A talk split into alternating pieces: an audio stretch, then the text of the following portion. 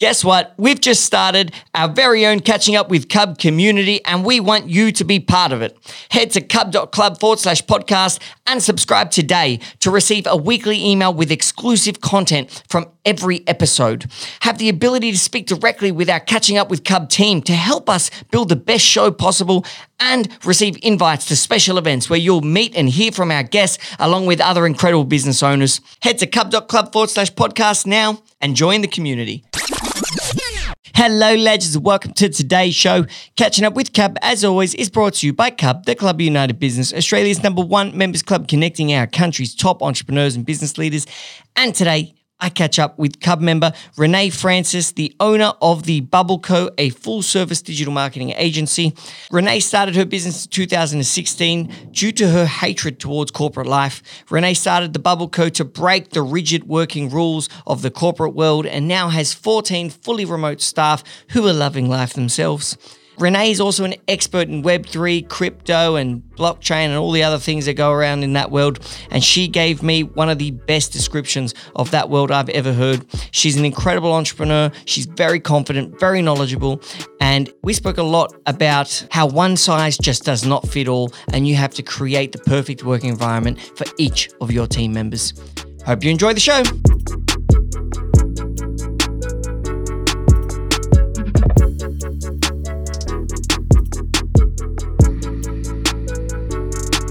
So I read, or I got told, that you have had an interesting way to get your first clients when you. How long ago did you start your business? I started the business in 2016. Yeah. So tell me, I, I, got to, Laura just told me she has a really interesting way of getting clients at the start. Ask her that. I was like, oh, we'll start with that. Yeah, sure. So, so I did start the business in 2016, um, but like most entrepreneurs, it was a side hustle for a few years. So it wasn't until 2019 that I went full time, like full steam ahead with the business. And in the few months leading up to leaving full time employment, going full time with my business, I was strategizing how am I going to get clients? You know, I've got to I've got to really pump this up now because this is what I'm going to do. I'm going to take the leap. And I, at the time, because I was still employed, I would get job alerts every day to my email. And one day I saw an email come through for a job alert, and the the job alert said, "We're looking for a marketing manager. Uh, can be fully remote, really flexible." And the way it was written, I thought this this company and this employer could probably be open to working with an agency or, or someone external, right? I can tell they want me. So I I called the recruiter that was listed on the job ad and I said, look, I've got this agency. This is what we're all about. Uh, do you think your client would be open to it? And she said, look, I don't know. We've, he, he's looking for a marketing manager to come and sit in house, but he's pretty open. He's pretty flexible. Uh, let me have a chat to him. And she came back and she said, yeah, he's open to it. So uh, yeah, you know, you've got to apply for the job though to, to, to speak with him. and I said, okay. So I'm there updating my resume, saying, you know, I'm the, I'm the founder and I'm the director of an agency and updating, you know, my application. And I sent it through and um, I got an interview. And I knew going into the interview that, you know, this this CEO was just interviewing people all day long, right? And I thought, I, I can't let this be a job interview because I, I don't want to work here. I don't want this as a job, right? So I walked in and um, immediately I knew I had to shift this from a job interview to being a meeting for, for my business, right? So um, so I walked in and I just and I could see he had um, a stack of papers with uh, like job interview questions on them. So he'd just been interviewing one person after the other that day, and you know, and you know, filling out the the questions, right, from the different candidates. So as soon as I saw that, I was like, right, I need to shift this. So I walked in, I said, Hi, I'm Renee Francis. I'm from the Bubble Co. We're a full service digital marketing agency. And the look on his face was like, What, what, what what's this about, you know? And then how did you remembered. get past the gatekeepers? exactly. So I think once it clicked to him, oh yeah, that's right. I, I did have a chat about this, right? So he sat down and I, I put my business card on the table and I I pulled open my my deck and I was like, right, this is what we're all about. And within about two minutes, I saw him just slide that piece of paper with the, the list of questions on it aside, put his pen down, and just start start listening. And I was like, right, this is a meeting now. It's not a job interview anymore. well, it's pretty clever because it's kind of like, well, he's hiring a marketing manager. So I know he's probably spending, I don't know how big the company was, but he could be spending between 80 to 120 grand. So if I can get the interview, get him to think I'm going to do the exact same thing or better for 60 grand as, with him as a client, well, I've just saved him 60 grand. It's probably a good strategy. Should we just go hit up everyone that's advertising for marketing managers? That, Yeah. that's not a corporation. No, absolutely. I mean, that was part of the thinking process. It, w- it was you could hire one person for whatever the you know annual salary is, and have one person sitting in that role. And I thought, if I can show him that he could pay the same, if not less, and get a whole team of marketers, um, then it- would make so much more sense for his business. And yeah, so shifted that um, basically job ad, job interview into a, a meeting and um, And that was your first the client? That was one of our One of the clients. first. And the Bubble Co. I love the name, but how what's how'd you come up with that? Yeah, thank I'm always you. curious how people come up with their business names. Yeah, no, it, it is always interesting. So um, the Bubble Co. It it was it was born out of the idea that um, we're trying to help businesses rise, trying to help businesses rise to the top of Google, social media, digital channels. And I thought, well, what rises? Bubbles. Bubbles rise. That's clever. I like that. So I actually wanted the name just to be Bubble at the time, um, but you know it wasn't available. So the Bubble Co was born instead. And so it started 2016 as a side gig, turned full time 2019. What made you, what gave you the confidence to go full time? Was it just that you had acquired enough clients, or um, or, or what was it?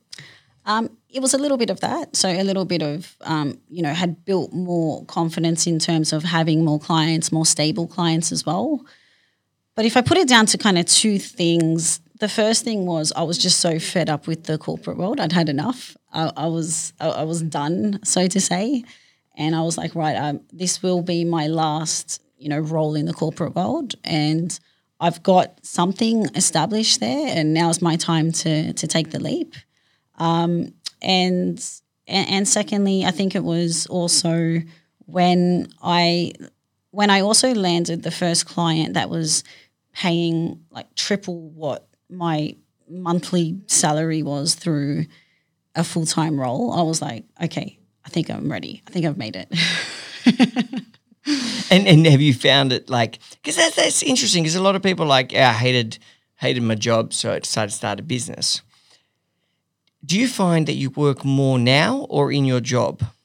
Oh, I work way more now. I I don't even know the last time I had a proper day off.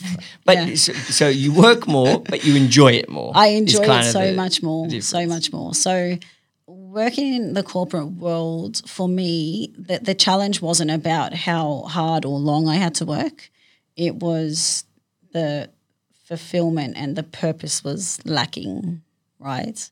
And also, I worked in every business that I ever worked in as if it was my own business. And while that's a good mindset and attitude to have at times, I also got burnt a lot working in that way for other people's businesses. Mostly in the corporate world or in some SMEs as well. a couple of SMEs as well, yeah, but um, mostly in the in large corporates. And so really you're just looking for meaning in your work. You it to work. You wanted meaning. You you wanted kind of Yeah, absolutely. I've always I've always loved work. I've always prioritized my work, you know, on top of other things. So, you know, in my early 20s, friends were going on trips around Europe and uh, you know, doing all those things. No, I wanted to work and I know I wanted to build, you know, I wanted to uh, uh, build something for myself and, um, you know, buy a property or um, invest in things. So I was always the odd one out in that sense. and always uh, from a young age always ambitious. Uh, yeah, definitely. Always. Yeah. Whereabouts are you from? Uh, my background? Well, I, I was like, what area you're from? Your Oh, I background? grew up in. Western Sydney. Give me the full story. Yeah, sure. So uh, I grew up in Western Sydney. Yeah, Um, I come from a, a Lebanese family. beautiful. Yeah, similar to you. Yeah, Yeah. half. Half, okay. So, yep, full Lebanese, both parents. Um, I was born here, though, uh, along with my siblings. Um, and yeah, really hardworking family. Um, my, you know, my dad always tells us the story of he arrived here when, you know, he was a late teenager with the bag on his back. You know the story. Well, it's just it's just that migrant mentality. Yep. You know, it's a hard working. We have to. You, you just have to make it work. There's not really any excuses. Yeah, you very rarely do you hear migrants complain about the things um, other people complain about because they're just so grateful to be in the country that they're like, I don't give a fuck. I'm, I, I, I'll, I'll figure it out. That's not a problem. That you know th- that that system that you know might suppress me. I don't care about it. I'm I'll I'll make it work. I'll figure it out. And and I, I just think that migrant mentality is um it, it, it, it should probably be more prevalent throughout society because I just when people when people focus on the things that are holding them down, they get held down. When you disregard them, you, you you float like a bubble. You know, you, you, Yeah, you, you, you go up, and and and I, I really do feel like um, when you and, and look, I'm, I can't blanket statement everyone, but in my experiences, when you speak to to migrants and often kids of migrants who experienced their parents doing it and that, that, that mentality was passed on, they're very entrepreneurial cultures. And you can look at countries, for example, like the, the US. It's just a giant cesspool of different nationalities, and it was just huge migration all throughout history. They were doing, and it became the center of capitalism for the world. Australia's got a lot of migration, mind you. We don't have the culture that lifts successful people up, um, and, and there, there are definitely tax and structures in place that want to bring them back down to earth. Um, but it's a big. There's a lot of migrants in Australia, and, and so there's. A, I mean, you can even look at like so. We're looking at. Um, um, we're opening Parramatta in February of 24, 2024. And I'm so excited about Parramatta because there's a big migrant population. So there's so many businesses there. Definitely. There's so many self-employed grew up, people. Parramatta. Yeah, so beautiful area. yeah, absolutely. So yeah, I just love that. Uh, well, obviously, that is what you are. I guess you you've seen that that strength and resilience and disregard for anything that holds you down, and you've decided to to float even higher. Yeah, absolutely. And I think you you mentioned two really important things. Uh, the first one you said was, you know, migrants, they're just really grateful, firstly, to be in the country. And secondly, it's like, oh, we'll just make it work, like whatever happens. And I think those two things are just, you know, will serve entrepreneurs and people wanting to start businesses so well, right? Gratitude. Gratitude and determination. Absolutely. I'll get it done. That's right. And so, so tell me about your business now. So, Bubble Co. It's a full service uh, um, digital marketing agency. full service digital marketing agency, um, predominantly Web 2 marketing and clients, but this year we've branched into the Web 3 space as well. And um, I have the most amazing team. So there's 14 of us now, um, you know, after since 2019 to now. Um, and we mainly work with large national and multinational clients, predominantly in the B2B space, so manufacturing, construction, industrial. Um, and then, like I said, moving into the Web3 space, we've uh, just recently partnered with some Web3 startups to help launch their NFT projects, uh, digital assets, digital landmarks, things like that. And how did you get to? So, it's normally quite hard to get access to large corporates and bigger companies as clients. How did you break through that? Yeah, good question. Um, I think it comes down to my corporate background, um, as well as people in our team. Like they all, uh, you know, a lot of them come from a corporate background as well. So um, the people in in my network um, are, amazing and helped with referrals and things like that. People that I used to work with um, called up uh, needing help. Um, and then it's really helped just establish us in that space, um, show our credibility, and um, yeah, the the referrals and the roll on effect from that, basically. But see, the big lesson is that it's an important lesson because the big lesson there is, you know, if you're going to start a business, eh, start something and, and leverage, use who you are and your experiences as a person to to, to that date. You know, if, if you've got a great, if you've been in corporates the whole life, a lot of your best friends are cor- a lot of uh, people you met through your career to date work in corporates. They've moved jobs. They're at different places. Leverage them. You know, leverage that. If you've got a family in business, leverage that. If you've got, um, uh, if you were from in the construction industry, start a company in the construction industry because you already understand it. You already you already got that that that edge, and and you need an edge. Oh, totally. And you know, the other really important thing about that is, you know, while I spent ten years in the corporate world, and by the end of it, couldn't wait to get out. It served me so well now running a business like what I'm running now because I understand the intricacies, the challenges, um, the ways that they work in corporate, which has just helped immensely with relating to clients, helping them, delivering, serving them. Um, and that's something that's, uh, you know, I wouldn't get by reading a book or reading an article on the internet. It's by being in there for for a number of years and learning it firsthand. Yeah, you understand it. Just everything happens for a reason. I mean, I always say that so often in this podcast, people probably over overhearing it, but it just does. Like you might like people might be like, "Shit, I hate my job, it sucks," you know, whatever.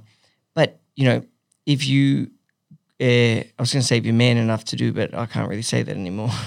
if you're woman and man enough, person if you're enough. person enough, I, can't, I can't even.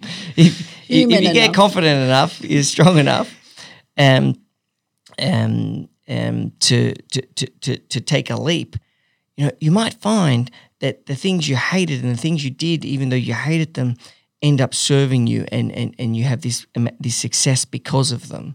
And, and therefore everything you do in life is is positive. Absolutely. I, I totally agree. Everything, everything, you know, something I've learned in the last few years is everything happens for a reason. And I really believe in that. Uh, no matter how cheesy it might sound, I, I, truly believe in that because the people that you meet or the experiences that you have, they all end up kind like kind of coming full circle back again one day. And um, yeah, that's been a big thing that I've learned. Um, and just to build on what you were saying, is, you know, I mentioned earlier that I, I started the business as a side hustle, you know, from 2016. And a lot of people, including myself at the time, think uh, I need to wait until I'm really ready to, to launch my business or to take that leap. Or I need to really wait until this happens and then I can launch my business. Um, and, you know, an, another thing I've learned is that there's no right time. If you want to do it, you've just got to do it. You've just got to take the leap.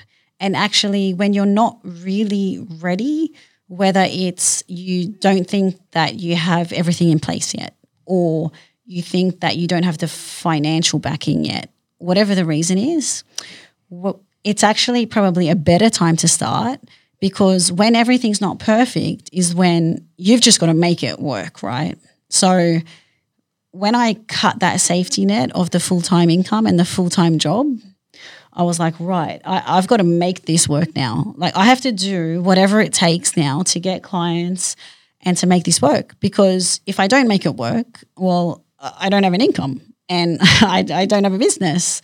Um, so, actually, sometimes starting before you're ready um, can be a really good idea because it gives um, it gives that drive and that ambition just to do whatever it takes to make it happen. You don't have the option to fail. Correct. It needs to work. That's right. which which which is essential. And and I mean, taking that leap is the hardest part of business. And it, you, if you took it when it was perfect, you wouldn't learn anything. That's right. You're supposed to learn how to make things better. And if it's already perfect, you're not going to learn. That it's actually kind of like working at a corporate.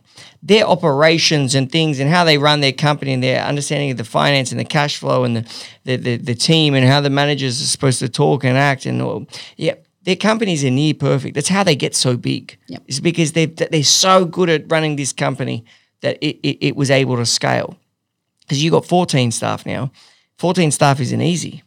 14 staff is hard. Imagine having 2,000. You'd imagine how good you'd have to be at how how strong your HR and your operations and, and just your management and your reporting, how perfect it would need to be. So when you join a corporation, which you could argue, I mean, people say they're not perfect, whatever, but in terms of success of a company, they started small and they're giant now. So they they're as good as perfect as you're getting. You're not getting much per- more perfect. Um, uh, you, you don't learn about business because you don't need to because it's perfect.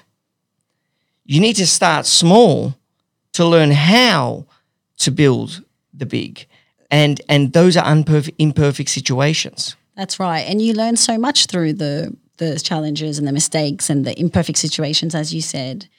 And, you know, where I said, you know, you start the business, you take that leap and you do whatever it takes because otherwise you don't have a paycheck coming in. Yeah. So then when fast forward to having 14 people in my team, oh, now I'm going to do whatever it takes because I got 14 people relying on this business for income, you know, for their families.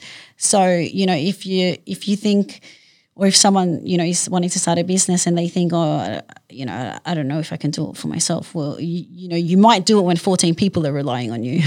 yeah, it's it's additional pressure. And you might think, oh, it's easier because I've got 14 people. But no, it's 14, um, 14 times 14 times a multiple of three because they pro- might be married with, you know, with a kid, with two kids. Yes. You know, it, it, it's times a lot more pressure and and business you got to learn to to handle pressure like because it is Absolutely. and then the problems you know people's people get sick people do this people get divorced pe- mm, whatever the kids stay home and yeah, like like uh, their problems are your problems and i really th- think that you know as a business owner is not the right word for the role it really is like I don't even think leader is the right, word, but but let's just call it leader for now. You have to help people lead their lives as well. So like, you know, if they've got a problem, can the business assist with that problem? Mm. Are they late on their rent because they got drunk and went to the casino? Do you know what I mean? That hasn't happened to any cub people. I'm just yeah, but a little thing. Oh, my fridge broke. I, you know, I can't afford a, a new fridge. Okay, well, I'll get you a fridge because I need you to eat so you can work. you know, like yeah, sometimes you gotta you gotta be there for their personal life, not just their oh, totally. And I think that it makes such a difference when, you know, you you you know, when my team sees that I'm making the effort for them professionally and personally as well, because suddenly I'm running a business where I can affect people's lives. I can help them reach their personal and professional goals. And that's a big responsibility and it's a challenge, but it's something that I embrace. And um, I, I, I, generally have always loved helping people. So that, um, that feeds into that passion for me. Um, but absolutely, it's a challenge, and there's you know many mistakes and lessons that come with with that as well. And just speaking of leadership, how would you describe yourself as a leader? Like, what, what's your leadership philosophy? constantly learning, constantly trying to um, better myself so that I can help better others around me. Um, I have a very collaborative leadership approach, so I'm in it. I'm in the the trenches with my team. Um, I don't um, I don't personally like to you know sit back and not be a part of it. Um, but I I'm very aware that I'm um, on a massive learning curve um, in my uh, sort of leadership journey. How do you address when people do something wrong? When people do something wrong? Yeah, so a team member, they've just something something ridiculously stupid. How would you address that? Um, no, my team don't do things wrong. no, so um, look, it's all about communication. Uh, I am I'm big on addressing th- things upfront and and quickly. So I don't like to wait three months for a review to say, "Oh, do you remember that thing that happened three months ago? Yeah, that wasn't that wasn't cool." So it's just a matter of we either jump on the phone or jump on video or we have a chat because we're a fully remote team. Oh my god! So additional challenges. Um, but it's about yeah addressing up front. Hey, how did how did that happen? How can we prevent it moving forward? You know what you know support do you need? Um, and then we yeah we have a chat and we move forward from it. It's a tricky one though because you know there's two sides to that. One is you can when you know you can address things quickly, in which case it's probably always best to do it over email as well, so it's in writing. Um, but that might you know, depending on how into the details you are as, as an owner or a leader, it might be too often and it might be a bit disheartening for someone um, to, to do it regularly. which then says, okay, well, maybe I should be having a quarterly catch up with them. But then is quarterly enough? Because then in the quarter, you're going to have a list of things that you're going to slam with them. So it's kind of like you've got to find a balance between addressing issues quickly while not being disheartening, but having a formal way to address them in writing. Because if you don't do that and they continue for too long, the law is against you as the business and they have all the power. And th- they could drag that on for another l- three to six months at your cost, uh, even though they were doing better. So you, you, I just think the, the the lesson is particularly for SMEs, which corporates don't make because they'll give it to you and write and say, hey, this is exactly what's happened. They put it on the system, it's there. They can come back and address that because they know that, that they, they, know, they know how to play the system. But SMEs also need to realize because we're closer to the team, we're friends. I, my, my team basically, yeah, some of my best friends. Um, so, so you forget that there are these these systems that are in place that you didn't design them, the government did. So it's not my fault we have to do this. You can speak to the politicians because they created the laws that ins- that mean I have to do this, Yes. right? But but uh, you know, we do have to. F- I think SMEs aren't doing things formally enough in terms of uh, addressing issues with staff. Is, is I guess what I'm trying to No, say. it's probably a good point. It's interesting you bring this up because I'm, I'm currently reading the book Extreme Ownership. Not sure if you've heard of it. And What's the cover look like? I don't know the names of the books, but I know the, the cover It red. red, Yeah, okay, I know it. red with right. Yeah, yeah, I know It's it. about like this, the, you know, the, the SEAL officers, Yeah, yeah. and yeah, I know it. basically he. Uh, How I'm- good? Just to pause. How good? I actually Laura looked at me like, oh, yeah. I knew the co- I knew the color of the cut because that's what. I remember. Yeah, you're fantastic, Daniel. Yeah. You're great. Thank you, the greatest. if you ever stop your company, come join the team at Cub. I could use more of that around here. I always get Daniel, shut up, leave me alone. Well, right. That's a skill, just to you know name the co- color of a, the cover of a book, and you know it. So that's pretty cool. Um, but look, I'm only about a quarter of the way through it. But he talks so much about how the you know any you know performance issues, failures, mistakes of the team. Really, it's it's the lead, the leader needs to own that. It all comes back to the leader at the end of the day. Completely agree. Everything is your fault. If that person made a fault, it's because you didn't train them well enough, or your management system wasn't well enough. If they make too many results because you didn't manage them well enough, or you hired someone who's not smart enough to be in that role, or in a more political way, he's not the right person for that job. you know, but but really, it's your fault regardless, because at the end of the day, it's costing you, and and it's not costing you personally. It's costing your team because if the company has less money, the business grows less, which creates less opportunity for your team members and less opportunity to pay people more and to and, and to do new things and to give them more freedoms or to have a better Christmas party. You know, people relate the business to the to the owner, but the business owner is not just sitting there taking all the money home. It's not how it works. Yep, yep, and, and, exactly. And so so you're hurting, but I fully agree with that.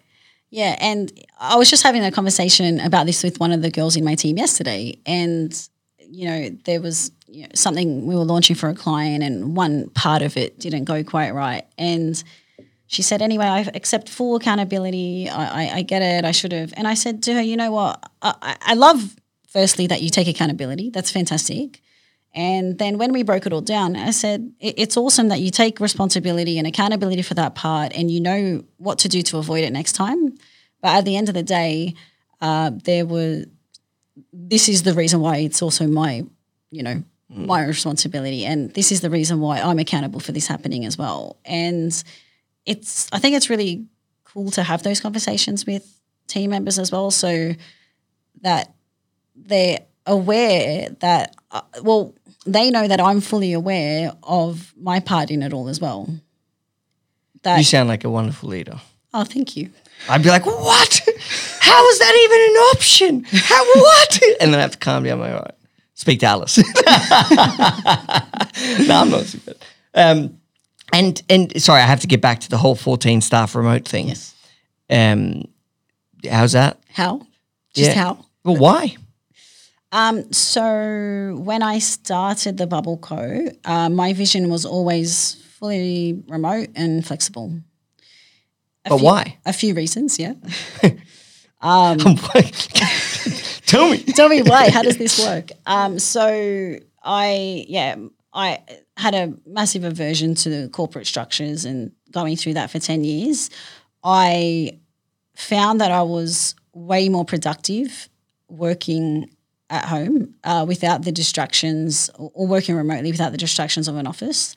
Um, I've always been generally like a high performing person, like in in my career, and the work that we do is all digital work, so it can be done from anywhere. So, you know, I was seeking a bit of flexibility from that the, the corporate structure and you know how rigid it is, or, or, well, I should say the places I was working at. It's not it's not like Uh, they're that all everywhere. the same. Yeah, bullshit. They're, all, the same. Hundred percent. Um, there's there's uh, like a The tech companies changed, but they're all going bankrupt and firing everyone now. So well, just that obviously right now, didn't yeah. work. So, um, and you know, I knew a lot of other people felt the same way because I would speak to these people and I would meet them um, in in my career, right? And you know, I I did look at big tech companies and you know, oversee Silicon Valley, those types of things, and you know, the real high perform a lot of the high performing people that I would read about or, or learn about seeked flexibility, right? And seek flexible and remote working structures. They are more productive in an environment that suits them. Now, when I worked in the corporate world, I would see people stumble into the office at, you know, 9 a.m., 9.05 a.m., let's say, and they were, you know, struggling to even function. Come 1 p.m. in the afternoon, that same person was like adding massive value, high performer, really great. And I would always think, geez, what, why don't you start work at 1 p.m. or at 12 p.m. or at 2 p.m.? Because that's when you function the best. And so this one size fits all approach never made sense for, to me. Some people work really well in the morning. Some people work better in the afternoon, at nights. Um, people's lifestyles are different now. You know, we've got so many working parents, parents, um, and you know, they. I know so many that want to work, but applying for jobs in the corporate world is, oh no, we can't do minimum than four days per week, and these are the hours, and this is the structure. So for me, it was, you know what, there are so many cool, intelligent, high performing people out there that just want to work flexibly. And if I can build something and offer that, then I'm going to have a really cool team. Know, I think that's awesome. You you saw what you didn't like, and you saw what you did like, and you did, and you know what the beautiful thing about having your own business is you can do whatever whatever you want, and you said I want to do what I like, and, I'll attract people who like that also. Correct. I think that's really cool. And it's working so far. So it's all Oh, good. it, it definitely works. What I I I love about um, it definitely works. I just think it also has, and I won't get into it because I talk about it so much in this podcast. But there's there's other complications. But what I love about the flexible working is the innovation it's brought to the employment market. Yep. Um, and there's a lot of people who, who benefit from that, which which I love. And it's also helped a lot of businesses, particularly small businesses. For example, I don't need an office anymore. I just made another 120 grand this year because of that. You know, and, and I might need that 120 grand to become a medium sized business next year. exactly. So right. so I, I I there's a lot of things I love about it. But what I loved most was you knew very clearly was like, okay, I hate the corporate world and therefore I want to be the anti-corporate. And the anti-corporate does not force you to do things. The anti-corporate does not um, um, uh, have one size fit all. We've got you fit you. Um, and because we're still uh, s- uh, small enough of a company, uh, it, it's a manageable team where you, you can be more selective with who you bring in. You, I'm sure you probably hire them yourself. You, you can really confirm they're the right person for the, for the, for the culture. And, and I think that's wonderful. I, I I really do. Um, so I do think there's a time and place for a bit flexible here. I, um, I I have heard you talk about this on the podcast. I knew I I know always you're do. not I'm a bit hesitant to talk about it now. No, I'm not, not a massive fan. I love whatever's better for the business owner. Sure, okay. I just know that for a lot of businesses, it is not better. And I think for the corporates, it is certainly not better. Hence, they're literally all just firing massive loads of people. Mm-hmm. All the, most tech, technology companies. I also think it's horrible and it's irresponsible when businesses are irresponsible with their finance. It is irresponsible to pay people too much. It is not good for your business and it is not good for other businesses because then they have to pay people too much and you're systematically cutting all our profits and stealing talent until you collapse which only happens after all the main people made their billion dollars. I've sold my shares. I don't give a fuck what happens to the company now. I'm rich. Go screw up everything else. I'm out of here anyway. It doesn't make a difference for me. And then all the other businesses have to suffer for it. And then all the employees who moved to that company because they wanted to get paid so much and work from home and do whatever, they're all fired anyway. So they're like, shit, well, you know, it's fun while it lasted, but I better go get normal job. I better go get a job that actually works in a company structure that actually worked. Anyway, that was a bit of a drain, but you get where I'm going with it. Yeah, it. I do. And just touching on what you just said, um, with the paying high salaries at the moment, it's it's pretty insane. I've seen role entry level roles. You know, when I when I graduated from uni, an entry level role was something like a marketing coordinator, and uh, at that time, I'd be lucky to be paid fifty or sixty. Yeah, 45 grand. yeah, fifty or sixty grand per year. I'm being generous, right? Yeah, fresh out of uni now. Yeah. Give me 90. It's like, you don't even know how to speak. What's your name? Spell your last name. Yeah. And, and that 50 or 60 grand was often including super and things like that, right? And now those roles are going for, like you said, 90 to 110,000. And it, I just feel it's creating a very unrealistic view of the world for, you know, these graduates coming through now. It happens, but they're going to get a realistic punch in the face when they all get fired. It's what's going to happen because economies aren't just on the up all the time. Our economy's on the up because the government flooded the market with so much money when COVID happened that, yeah, businesses made lots of money because where does money end up? In, to businesses. That's where people are spending their money. So the businesses were making more money. So, okay, we could pay people more because we're going to, yeah, it just then people's wages go up because businesses have more money. Then the economy does bad, which will probably happen next year. Exactly. And then, well, what's the business going to do? Eh, probably should fire everyone that I'm paying too much and keep the ones that are good value. That's that's what they do. Correct. Yeah, and so all the new ones that came, that all moved for their jobs to go to the other jobs. They're all going to lose their jobs.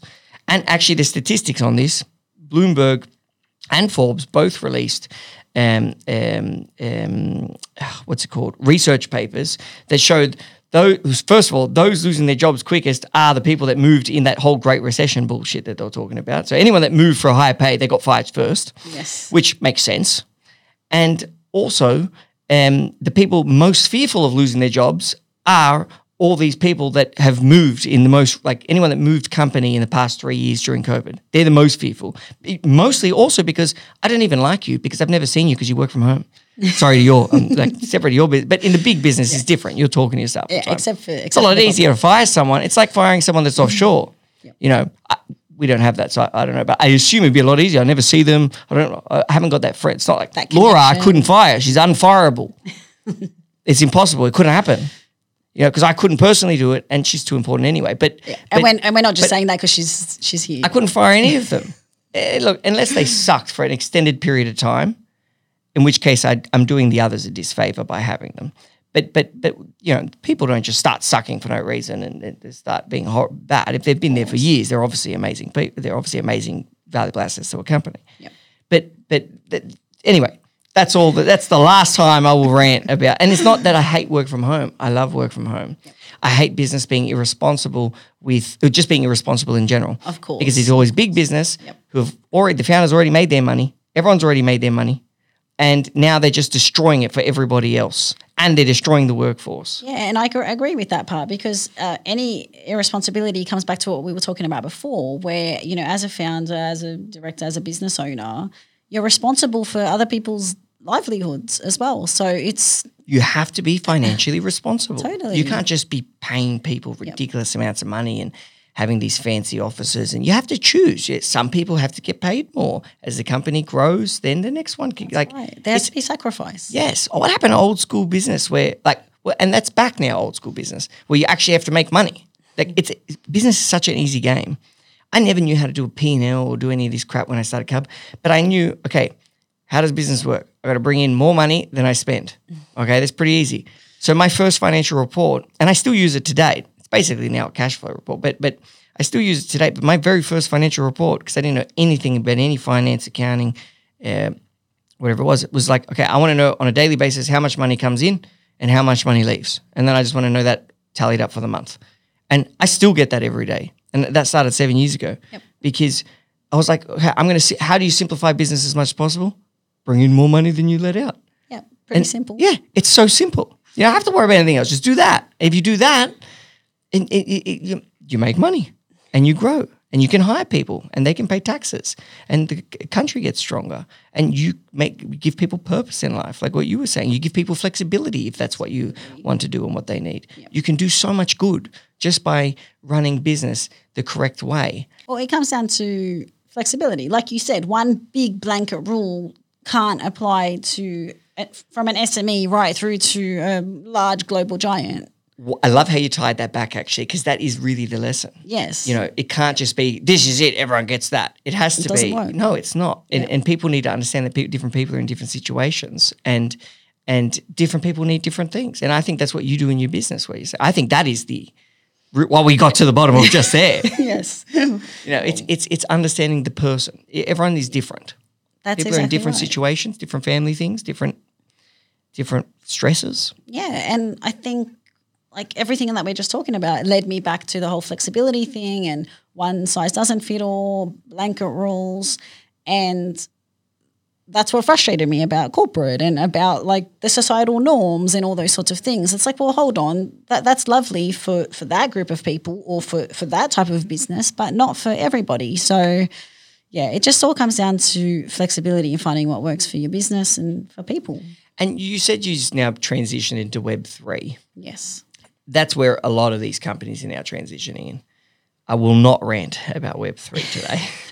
I might but though. yeah, so- but good. I'd love for you to because because Web three is just kind of like one level up from Web two, which is from what I understand what we have now.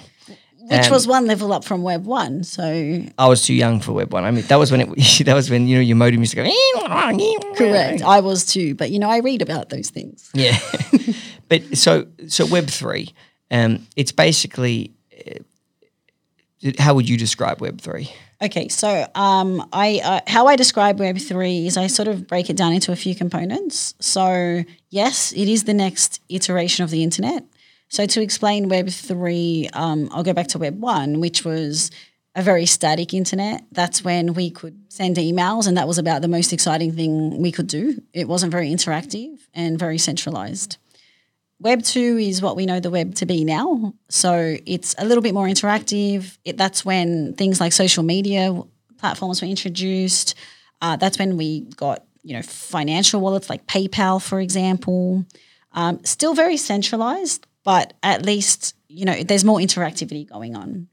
Now, Web3 is this new iteration that is essentially here, but it's still a growing movement. It's still developing where we move from these big global tech giants like Facebook, Meta, Google, you know, LinkedIn, Microsoft, Apple, kind of owning everything, owning data, um, owning all the platforms, and we move to a more decentralized, uh, a decentralized approach where, um, you know, people are sort of have a lot more ownership over their data and over what's going on. So, like, instead of you buying an app from the App Store, you can buy it from my app from me personally, or Sure, that could be one thing, but I, I don't. That's probably not like the whole premise of Web three. So Web three is based on the blockchain. So I was laughing because I was like, basically, you didn't get anything I said. So um, yeah, so the the the foundation of Web three is built on blockchain technology. Um, so you know, do you want me to describe blockchain? yes, Okay, hesitant. Uh, so I've been described it a few. Like, obviously, we've spoken about times. it a lot on the podcast, but like just then, I was thinking, could I say what it was? And I, I actually couldn't. Okay. So blockchain really simply is just a database. So like the internet right now is a database. It stores lots of information. Uh, blockchain is a different type of database. So basically it's where the data is stored in blocks and those blocks are chained together, hence blockchain. And each block of data is tied to the block of data before it and it's dependent on the block before it. So let's say we had a blockchain with 100 blocks in it and we're up to block 101. I can't just go back and change something in block number 61. The the data um, the data in the blockchain is irreversible. It's immutable.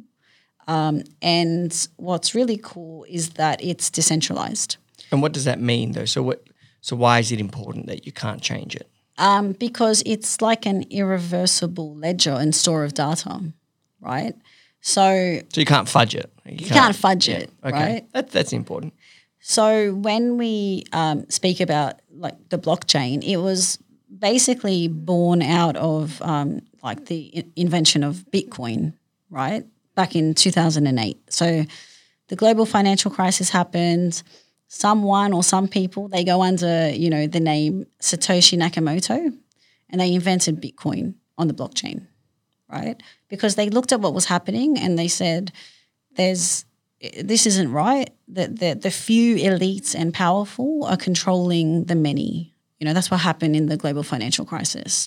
So they were like, let's make a, a digital currency that is not owned by a central authority and that is instead owned and controlled by the people and for the people. So right now there are thousands, tens of thousands more um, computers or nodes, people around the world that are basically maintaining this blockchain for Bitcoin, right? So a lot of people say, oh, Bitcoin and cryptocurrency, it's just used for like fraudulent activities and it's all, you know, bad. And There's a lot of that. there's a lot, but actually right now the, the currency that is most used for fraudulent fraudulent activity in the whole world is the US dollar. But there's more of it. Well, That makes sense. most most stuff is traded in the US dollar. okay, but what doesn't make And sense to only what, what percent of people would have Bitcoin? I don't even have Bitcoin, and I've got most things. Okay. So the part that doesn't make sense about like all this fraudulent activity is Bitcoin and the blockchain is a public ledger. So all the transactions are publicly available. Visible. Right? So using it for fraudulent activity doesn't actually make a whole heap of sense, right? Um, and f- so so that's sort of like one component um, of of Web three cryptocurrency, but it's all built on this foundation of blockchain. So when blockchain, when people uh, had a look at the blockchain technology, a lot of different uh, people, companies, entities went, "Wow, okay, so blockchain is there for Bitcoin, but this blockchain technology is actually really innovative and really useful, and we could use this for a whole heap of other things." like you know storage of data smart contracts copyright like there's a whole host of you know provenance supply chain so there's a whole host of um, really cool ways of using blockchain technology not just for cryptocurrency um, so then the, the sort of second overarching component of web3 comes down to data ownership so like i mentioned facebook google you know, they're data collection companies, right? And they collect so much data so that us as marketers can tap into that data and advertise to specific target audiences, retarget to certain people, um, which to an extent, I, I don't have a huge problem with data collection to an extent. But where Web3 fixes the Web2 data problem is that rather than me as a marketer paying Facebook or Google for for your data, Daniel, so that I can target an ad towards you, in Web3, you actually get paid for your data. And you actually get to choose and determine who sees your data, how much data you share, and you get paid in in tokens or cryptocurrency, right? And that makes so much more sense to me because, you know, as we've been talking about, everything for me is about flexibility and decentralized, you know, structures and, and nature. So when I came across blockchain technology and Web3, I was like, oh my goodness, this makes so much more sense. It's very aligned with you. It was very aligned. So, you know, there's a browser at the moment. Um, it's called the Brave browser. Um, and it's like a very seamless transition from Google Chrome or something like that. And just by using that browser, little ads, you know, will pop up from time to time. Um, but you will actually get paid in a cryptocurrency called Basic Attention Token or BAT.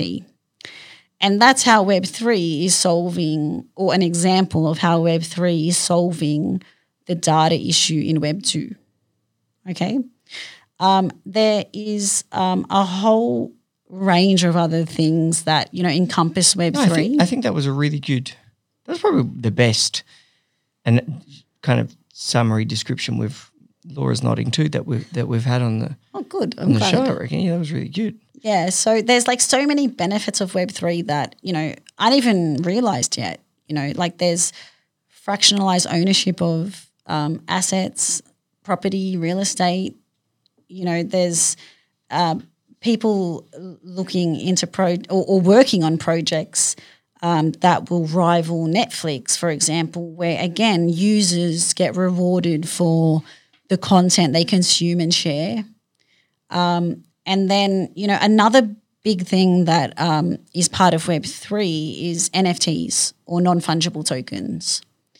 And NFTs are the monkey pictures everyone lost their money on. the monkey pictures. Yeah. I, don't go spreading that around. No, it did happen though, didn't it? It did, but some people made a lot of money as well, right? they did. Um, they Look, definitely did. it's NFTs. Yes, the Bored Ape Yacht Club is what you're referring to, and it's projects like that that gave NFTs a lot, a lot of awareness, but it also brought a lot of skepticism as well because people questioning why is a picture of a monkey selling for a million dollars and or why have you lost a million dollars on a on a monkey picture but nfts um, you know can be used by marketers and businesses in really cool ways to build community um, as loyalty programs um, as well as a whole host of other re- ways right so right now in our web 2 world you know, companies build social media fo- followings, Instagram followings, Facebook groups, you know, closed Facebook groups where, you know, and really your following isn't that engaged a lot of the time. Um, a brand's Facebook group, again, you have a small percentage of people that are engaging and contributing to that group uh, because they're all free in a sense to to join and be a part of. But a, a brand that launches a very specific NFT collection means there's a monetary contribution you have to make to be part of that group, which means one, the level or the caliber of the group just improves immediately because people want to be there and have contributed financially to be there. Uh, they often viewed uh, um, as an investment because if the project is run right, they will increase in value over time. So again, the community involved is like keen to see it grow and you know improve because um, they want to be part of something that's successful, right? So that's what's really interesting. really cool about um, yeah. If an NFT project is launched right, that's some of the really cool benefits Maybe of we it. should start selling Cub NFTs. Yeah, you could. We can help you with that. Yeah, we already charge ten grand for the membership though, so it just it'd have to be extra. but but uh, we do have to wrap up because we're out at time. But it was absolutely lovely meeting you today, and Yeah, you too. And, um, this conversation, you're you're fantastic, fantastic Daniel. thinker, I, I believe. Um, but uh, we do have to wrap up. So. Um, to our lovely listeners, if you want to find out more about Renee Francis uh, or Bubble Co, you can go to cub.club forward slash podcast and you can find more information there. If you want to catch up with Cub on social, it's at Club United Business uh, on Instagram. It's equally as awesome. Renee, thank you so much again for coming on the show. Thanks, Daniel. Thanks for having me. Hope you enjoyed the show.